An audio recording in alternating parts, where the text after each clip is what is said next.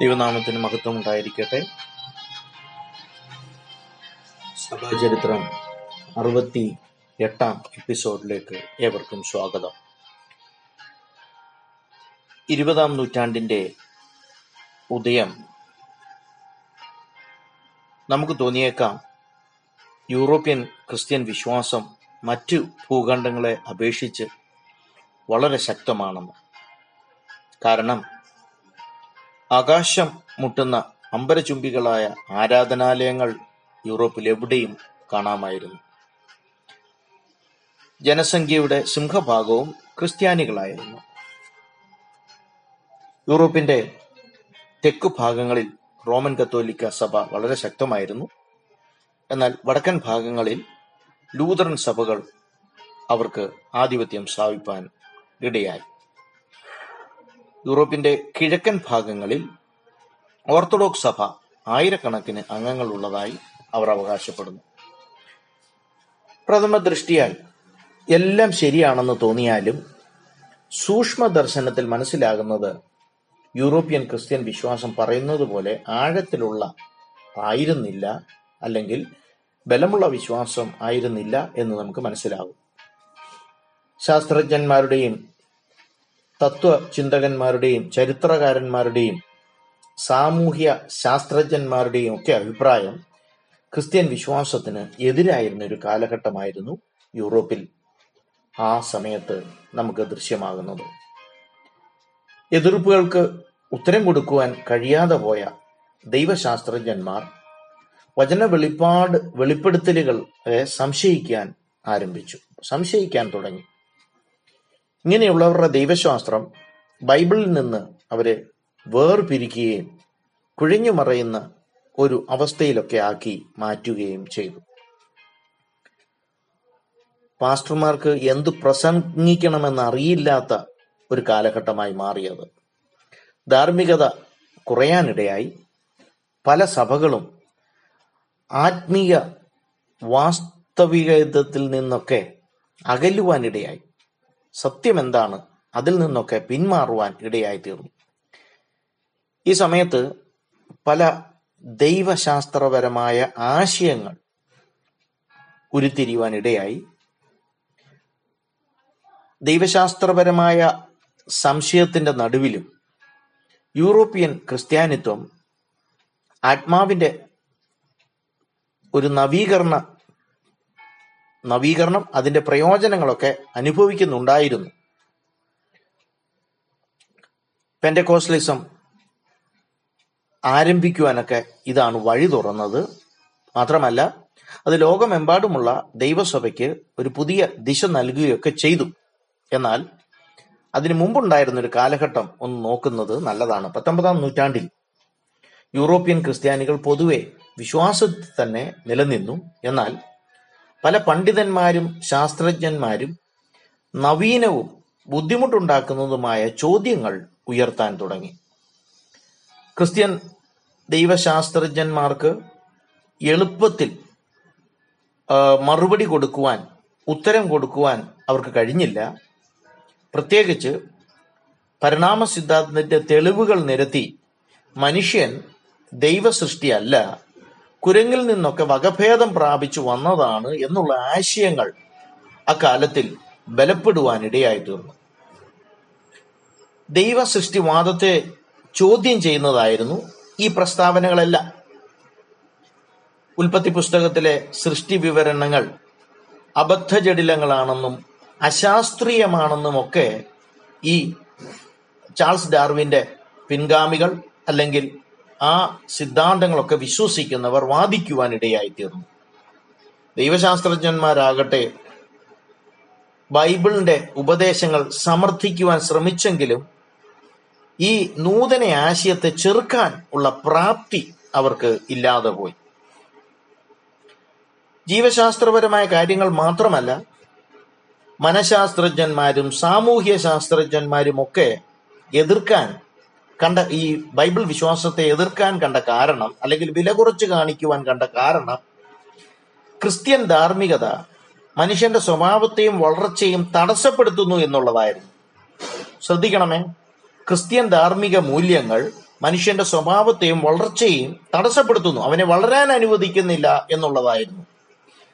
ഇക്കാരണങ്ങൾ മനുഷ്യ ഇക്കാരണത്താൽ മനുഷ്യൻ മാനസികമായും ശാരീരികമായും അവന്റെ ആരോഗ്യത്തെ ഈ വിശ്വാസ പ്രമാണങ്ങളൊക്കെ അടിച്ചേൽപ്പിച്ചാൽ സഭ അടിച്ചേൽപ്പിച്ചാൽ അത് അവന്റെ മാനസികവും ശാരീരികവുമായ വളർച്ചയെ ബാധിക്കും എന്നുള്ളതായിരുന്നു ഈ ശാസ്ത്രജ്ഞന്മാർ എന്ന് വാദിക്കുന്നവർ കൊണ്ടുവന്ന ആശയങ്ങൾ.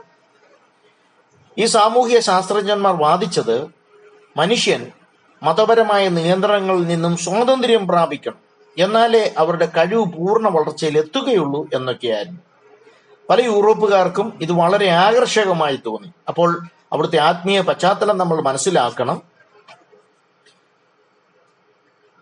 ബൈബിൾ അധിഷ്ഠിതമായ ജീവിതം നയിച്ചവരെ ഇടുങ്ങിയ ചിന്താഗതിക്കാരായും മർക്കടമുഷ്ടിയുള്ളവരുമൊക്കെ ആണെന്ന് ഈ മോഡേൺ നവീന ശാസ്ത്രജ്ഞന്മാരൊക്കെ അങ്ങ് മുദ്ര കുത്തുവാൻ ഇടയായി തീർന്നു. എന്ന് പറഞ്ഞാൽ ആരെങ്കിലും ഭക്തനായി ജീവിച്ചു കഴിഞ്ഞാൽ അവന് വിവരമില്ല. അവന് അവന് വേണ്ട അറിവില്ല ഇടുങ്ങിയ ചിന്താഗതിയാണ് എന്നുള്ള കാഴ്ചപ്പാടിലേക്ക് കാര്യങ്ങൾ നീങ്ങുവാൻ ഇടയായി തീർന്നു ചുരുക്കി പറഞ്ഞാൽ പാപവും അധാർമികതയും പ്രോത്സാഹിപ്പിക്കുക എന്നതായിരുന്നു ഈ നവീന ശാസ്ത്രജ്ഞന്മാരുടെ ആവശ്യം. വിശുദ്ധ വേദപുസ്തകം പറയുന്ന പോലെ മാനസാന്തരപ്പെടുക പാപത്തിൽ നകന്ന് ജീവിക്കുക ഇതൊന്നും അവർക്ക് സ്വീകാര്യമല്ലായിരുന്നു.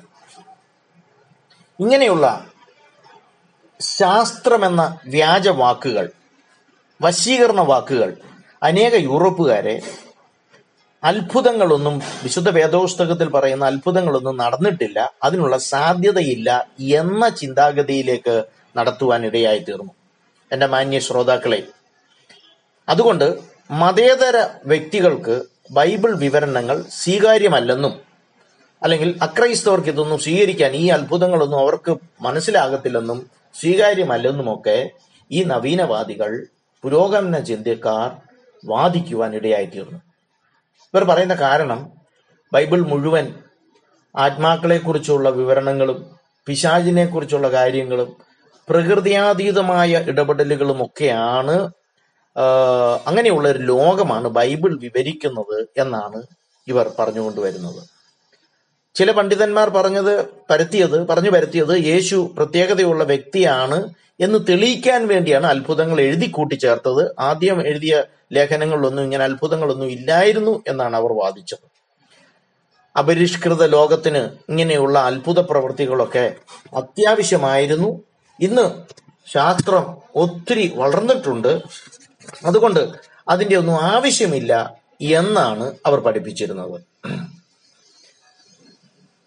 മറ്റു ചിലരാകട്ടെ അവിശ്വാസം വളർത്തിയെടുത്ത് അവർ ഈ യൂറോപ്യൻ ജനതയുടെ ഇടയിൽ അവിശ്വാസത്തിന്റെ വിത്ത് വിതച്ചത് പുതിയ നിയമ പുസ്തകങ്ങൾ ആദ്യ നൂറ്റാണ്ടിലല്ല രണ്ട് മൂന്ന് നൂറ്റാണ്ടുകളിലാണ് എഴുതിയത് എന്നവർ പഠിപ്പിച്ചു.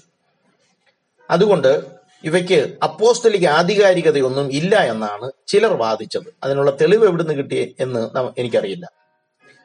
ഇത് പലരെയും വഞ്ചിക്കുവാൻ ഇടയായി തീർന്നു ബൈബിൾ ആശയങ്ങളെ ജനം അവിശ്വസിക്കുവാൻ തുടങ്ങി. ജ്ഞാനികൾ എന്ന് അവകാശപ്പെട്ടവരാണ് ഈ എതിർപ്പുകളൊക്കെ പ്രകടമാക്കിയത് സംശയത്തിന്റെ വിത്തുകൾ വിതച്ചത് എന്ന് നാം മറന്നു പോകരുത്. ബൈബിളിന്റെ ആധികാരികത പലരും സംശയിക്കുവാൻ തുടങ്ങി. ഇതിനൊക്കെ മറുപടി പറയാൻ പറ്റിയ ആത്മീയ നേതാക്കളോ വചനത്തിൽ പക്വത പ്രാപിച്ചവരോ ഇല്ലായിരുന്നു എന്ന് നാം മറക്കരുത്.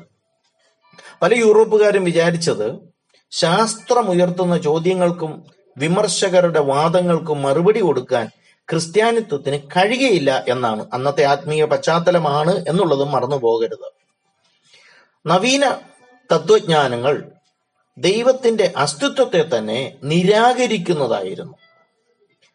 ബുദ്ധിരാക്ഷസന്മാർ എന്ന് അവകാശപ്പെടുന്ന ഇവർ വിശ്വാസ മാർഗത്തെ നഖശിഖാന്തം എതിർക്കുവാനിടയായി തീർന്നു ഇരുപതാം നൂറ്റാണ്ട് മുഴുവൻ പാശ്ചാത്യ സംസ്കാരം ഭൗതികവാദത്തിലേക്കും മതനിരപേക്ഷതയിലേക്കുമൊക്കെ യൂറോപ്യൻ ക്രിസ്ത്യാനികളെ പിടിച്ചു വലിച്ചു കൊണ്ടുപോയി എന്ന് പറയുന്നതായിരിക്കും ശരി.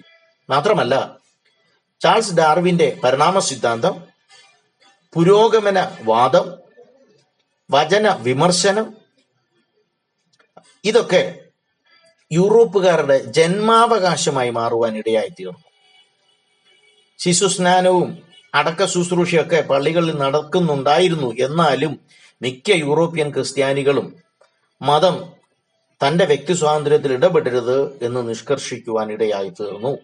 ചുരുക്കി പറഞ്ഞാൽ തോന്നിയ പോലെ കുത്തഴിഞ്ഞ ഒരു ജീവിതമാണ് ജനം ആഗ്രഹിച്ചത്. വിശുദ്ധ അപ്പോസ്തലൻ പറയുന്നത് ഭക്തിയുടെ വേഷം ധരിച്ച് അതിന്റെ ശക്തിയെ ത്യജിക്കുന്നവരായി തീർന്നു എന്ന് നമുക്ക് പറയുവാൻ കഴിയും. ശിംഷോനെ പോലെ ക്രിസ്ത്യാനിയെ കണ്ടാൽ യൂറോപ്യ അന്നത്തെ ഇരുപതാം നൂറ്റാണ്ടിന്റെ ആരംഭ ദശയിലുള്ള ക്രിസ്ത്യാനിയെ കണ്ടാൽ അജാനുബാഹുവായി തോന്നിയേക്കാം. പക്ഷേ ഉണ്ടായിരുന്ന ശക്തിയെല്ലാം നഷ്ടപ്പെട്ടു പോയി. ഇടയ്ക്ക് കയറി പറയുന്നതിൽ ക്ഷമിക്കണം. ഇന്ന് പെന്തക്കോസ്തു കോളവും ഇങ്ങനെയുള്ള അശക്തരായ ശിംഷോന്മാരെ കൊണ്ട് നിറഞ്ഞിരിക്കുന്നു എന്ന് ഹൃദയവേദനയോടെ പറയട്ടെ. കണ്ടാൽ അജാനുബാഹുക്കളായിട്ടൊക്കെ തോന്നും. ശക്തി ഉണ്ടോ എന്നൊരു പ്രതിസന്ധി വരുമ്പോഴേ മനസ്സിലാകുകയുള്ളൂ. അത് കാലം തെളിയിക്കും എന്ന് നമുക്ക് വിശ്വസിക്കാം. മടങ്ങി വരട്ടെ. ശാസ്ത്ര വളർച്ചയും ഈ സാമ്പത്തിക പുരോഗതിയും ഒക്കെ കണ്ട് മതിമറന്ന യൂറോപ്പുകാർ സായിപ്പുമാർ അവർ വിശ്വസിച്ചത് പുരോഗമനം അത്യന്താപേക്ഷിതമാണെന്നാണ്. പുരോഗമന ദൈവശാസ്ത്രവാദികൾ വാദിച്ചത് മനുഷ്യൻ അടിസ്ഥാനപരമായി നന്മ നിറഞ്ഞവരാണെന്നാണ് അവർ വാദിച്ചത്. സുവിശേഷം മനുഷ്യന്റെ സാർവലൗകിക സാഹോദര്യത്തെ വിളിച്ചോതുന്നു എന്ന് പറഞ്ഞാൽ നമ്മളെല്ലാം ഒറ്റ ഒരമ്മയുടെ ഏകോദര സഹോദരങ്ങളാണ് ഒരമ്മ പെറ്റ മക്കളാണ് എന്നൊക്കെയുള്ള പുരോഗമന വാദങ്ങൾ അവർ കൊണ്ടുവന്നത്. ഇങ്ങനെയുള്ള മതേതരമായ ചിന്തകൾ എന്ന് പറഞ്ഞാൽ ഒരു മതത്തിൽ വിശ്വസിച്ചാൽ നമ്മൾ ഒരു സെക്ലൂഷൻ ഒരു ഒരു ഒറ്റപ്പെട്ടു പോകുന്ന അവസ്ഥയാണ്. അതൊന്നും പാടില്ല. അതിൽ നിന്നൊക്കെ പുറത്തു വരണം. മതത്തിൽ നിന്നൊക്കെ സ്വാ മതചിന്തകളിൽ നിന്നൊക്കെ സ്വാതന്ത്ര്യം വരുത്തണം എന്നൊക്കെയുള്ള ചിന്താഗതികളാണ് ഈ പുരോഗമനവാദികൾ മുമ്പോട്ട് കൊണ്ടുവന്നത്. ഇങ്ങനെയുള്ള മതേതരമായ ചിന്തകൾ നല്ലൊരു നാളെയെ വാർത്തെടുക്കും എന്ന മോഹന വാഗ്ദാനങ്ങളൊക്കെ ഇവർ നൽകി. ഇവരുടെ നോട്ടത്തിൽ വിശ്വാസമൊക്കെ ഒരു അടഞ്ഞ ചിന്താഗതി എന്നാണ് അവർ പഠിപ്പിച്ചത്. എന്നാൽ ഇരുപതാം നൂറ്റാണ്ടിലെ സംഭവ വികാസങ്ങൾ ഈ ചിന്താഗതികളെ തകിടം മറിക്കുവാനിടയായി തീർന്നു. ഒന്നാം ലോക മഹായുദ്ധം യൂറോപ്പിലെ എല്ലാ കുടുംബങ്ങളെയും സാരമായി ബാധിക്കുവാനിടയായി തീർന്നു. യുദ്ധഭൂമിയിലുള്ള സൈനികരെ മാത്രമല്ല അത് ബാധിച്ചത്. ഫാക്ടറികളിൽ ജോലി ചെയ്തുകൊണ്ടിരുന്ന തൊഴിലാളികളെയും അത് ബാധിക്കുവാനിടയായി തീർന്നു. മെഷീൻ ഗണ്ണും ഫൈറ്റർ പ്ലെയിനുകളും ടാങ്കും കെമിക്കൽ ബോംബുകളും ഒക്കെ ഉപയോഗിച്ചുള്ള ഒരാദ്യത്തെ നവീന യുദ്ധമായിരുന്നു ഇരുപതാം നൂറ്റാണ്ട് കണ്ടത്. അസാധാരണമായി രക്തച്ചൊരിച്ചിൽ ഉണ്ടാക്കിയ യുദ്ധമായിരുന്നു ഒന്നും രണ്ടും യുദ്ധങ്ങൾ. കുറച്ച് മീറ്ററുകൾ ഓരോരുത്തർ ഓരോരുത്തരുടെയും അതിർ വിസ്തീർണമാക്കാൻ വെമ്പൽ കൊള്ളുന്നതിൽ ആ വെമ്പലിൽ പതിനായിരക്കണക്കിന് സൈനികർ ചത്തൊടുങ്ങിയ ചരിത്രമാണ് ഒന്നും രണ്ടും ലോകമഹായുദ്ധങ്ങൾ നമ്മളെ പഠിപ്പിക്കുന്നത്. ഒട്ടും താമസിക്കാതെ രണ്ടാം ലോക മഹായുദ്ധവും സംഭവിപ്പാൻ ഇടയായിത്തീർന്നു. ഈ രണ്ട് യുദ്ധങ്ങൾ വലിയ നാശനഷ്ടങ്ങൾ വരുത്തുവാൻ ഇടയായിത്തീർന്നു. വിലപ്പെട്ട ജീവൻ മാത്രമല്ല നഷ്ടപ്പെട്ടത്. വളരെ നാളുകൾ കൊണ്ട് പടുത്തുയർത്തിയ സാമൂഹിക വ്യവസ്ഥിതി തകിടം മറിയുവാൻ ഇടയായിത്തീർന്നു. കുടുംബ കുടുംബ ഛിദ്രങ്ങൾ കുടുംബങ്ങൾ തമ്മിൽ അകലുവാൻ ഇടയായിത്തീർന്നു ധാർമ്മികതയ്ക്ക് കേട് സംഭവിച്ചു. ക്രിസ്ത്യാനികൾ ഉറക്കത്തിലൊക്കെ ആയിരുന്നെങ്കിലും ക്രിസ്ത്യൻ സമൂഹങ്ങൾ നേടിക്കൊണ്ടുവന്ന പടുത്തുയർത്തിക്കൊണ്ടുവന്ന ധാർമ്മിക മൂല്യങ്ങളൊക്കെ കോട്ടം സംഭവിക്കാൻ ഇടയായിത്തീർന്നു ക്രിസ്ത്യാനി ക്രിസ്ത്യാനിക്കെതിരെ പടവാളോങ്ങിയ ഈ യുദ്ധങ്ങൾ മനുഷ്യരിൽ നന്മയല്ല തിന്മയാണ് നിറഞ്ഞിരിക്കുന്നത് എന്ന് വ്യക്തമാക്കി. അപ്പോൾ നമ്മുടെ ബഹുമാനപ്പെട്ട പുരോഗമനവാദികളൊക്കെ മനുഷ്യൻ ആത്യന്തികമായി നന്മ നിറഞ്ഞവരാണ് എന്നൊക്കെ പഠിപ്പിച്ചുകൊണ്ട് വരുന്ന സമയത്താണ് എന്നാ പിടിച്ചോ എന്ന് പറഞ്ഞ ദൈവം രണ്ട് യുദ്ധങ്ങൾ ലോകത്തിലേക്ക് ഇട്ടുകൊടുക്കുന്നത് അല്ലെങ്കിൽ അനുവദിക്കുന്നത്. ഇട്ടുകൊടുത്തു എന്ന് പറഞ്ഞത് ശ്രമിക്കണം. അനുവദിച്ചത്. മനുഷ്യന് അല്പമെങ്കിലും നന്മയുണ്ടായിരുന്നെങ്കിൽ അറുപത് ലക്ഷം യഹൂദന്മാരെ എങ്ങനെ ഗ്യാസ് ചേംബറുകളിലും കോൺസെൻട്രേഷൻ ക്യാമ്പുകളിലും നിഷ്കരണം കൊന്നൊടുക്കുവാൻ കഴിയുമായിരുന്നു? സഭാചരിത്രത്തിന്റെ ക്ലാസ് അല്ലായിരുന്നെങ്കിൽ അവിടെയൊക്കെ വിശദമായി നമുക്കത് നോക്കാമായിരുന്നു. ഞാൻ മടങ്ങി വരട്ടെ. വെറും എൺപത് ലക്ഷമാണ് അന്നത്തെ ലോക യഹൂദന്റെ ലോക ജനസംഖ്യ. അതിൽ അറുപത് ലക്ഷം യഹൂദന്മാരെയാണ് ഈ ഗ്യാസ് ചേംബറുകളിലും കോൺസെൻട്രേഷൻ ക്യാമ്പുകളിലും അവരെ കൊന്നൊടുക്കിയത് എന്ന് മറന്നു ഇതാണോ മനുഷ്യന്റെ നന്മ? യാതൊരുവിധ സമ്മർദ്ദങ്ങളും വെളിയിൽ നിന്നില്ലാതിരുന്ന ആ സമയത്തും നാപ്സി ഭരണകർത്താവായ ഹിറ്റ്ലർ എന്തിന് ഈ കൂട്ടക്കുരുതി നടത്തി? അങ്ങനെ പുരോഗമന ദൈവശാസ്ത്രജ്ഞന്മാരുടെ മാനുഷിക ഗുണഗണങ്ങളും നന്മയും അമ്പെ പരാജയപ്പെടുവാനിടയായി തീർന്നു. അവരുടെ വാദങ്ങൾ പൊളിയുവാനിടയായി. വാദമുഖങ്ങൾ അവരുടെ മുഖം മൂടികളൊക്കെ പുറത്തു പോയി പൊളിച്ച് പൊളിച്ചെടുക്കുന്ന ദിവസങ്ങളായിരുന്നു അതൊക്കെ.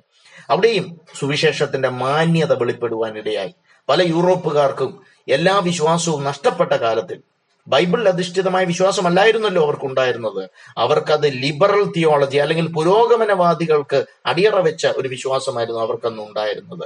അപ്പോൾ ഇരുപതാം നൂറ്റാണ്ടിന്റെ മധ്യത്തിൽ ക്രിസ്ത്യാനി എന്ന പദം കൊണ്ട് അവർ ഉദ്ദേശിച്ചത് ക്രിസ്തു വിശ്വാസത്തിൽ അടിയുറച്ചു നിൽക്കുന്ന ഒരു വ്യക്തി എന്നല്ല. മറിച്ച് ഒരു സാംസ്കാരിക തലം മാത്രമേ അവർ അതിന് കൊടുത്തിരുന്നുള്ളൂ എന്ന് നമുക്ക് കാണുവാൻ കഴിയും. പലരും ഈ ലേബലിൽ നിന്ന് അകലാനാണ് ആ കാലഘട്ടത്തിൽ ചിന്തിച്ചു കൊണ്ടിരുന്നത് ആ നൂറ്റാണ്ടിലുണ്ടായ അടുത്ത ഒരു വിഷമകരമായ പ്രതിബ പ്രതിബന്ധമായിരുന്നു കമ്മ്യൂണിസം.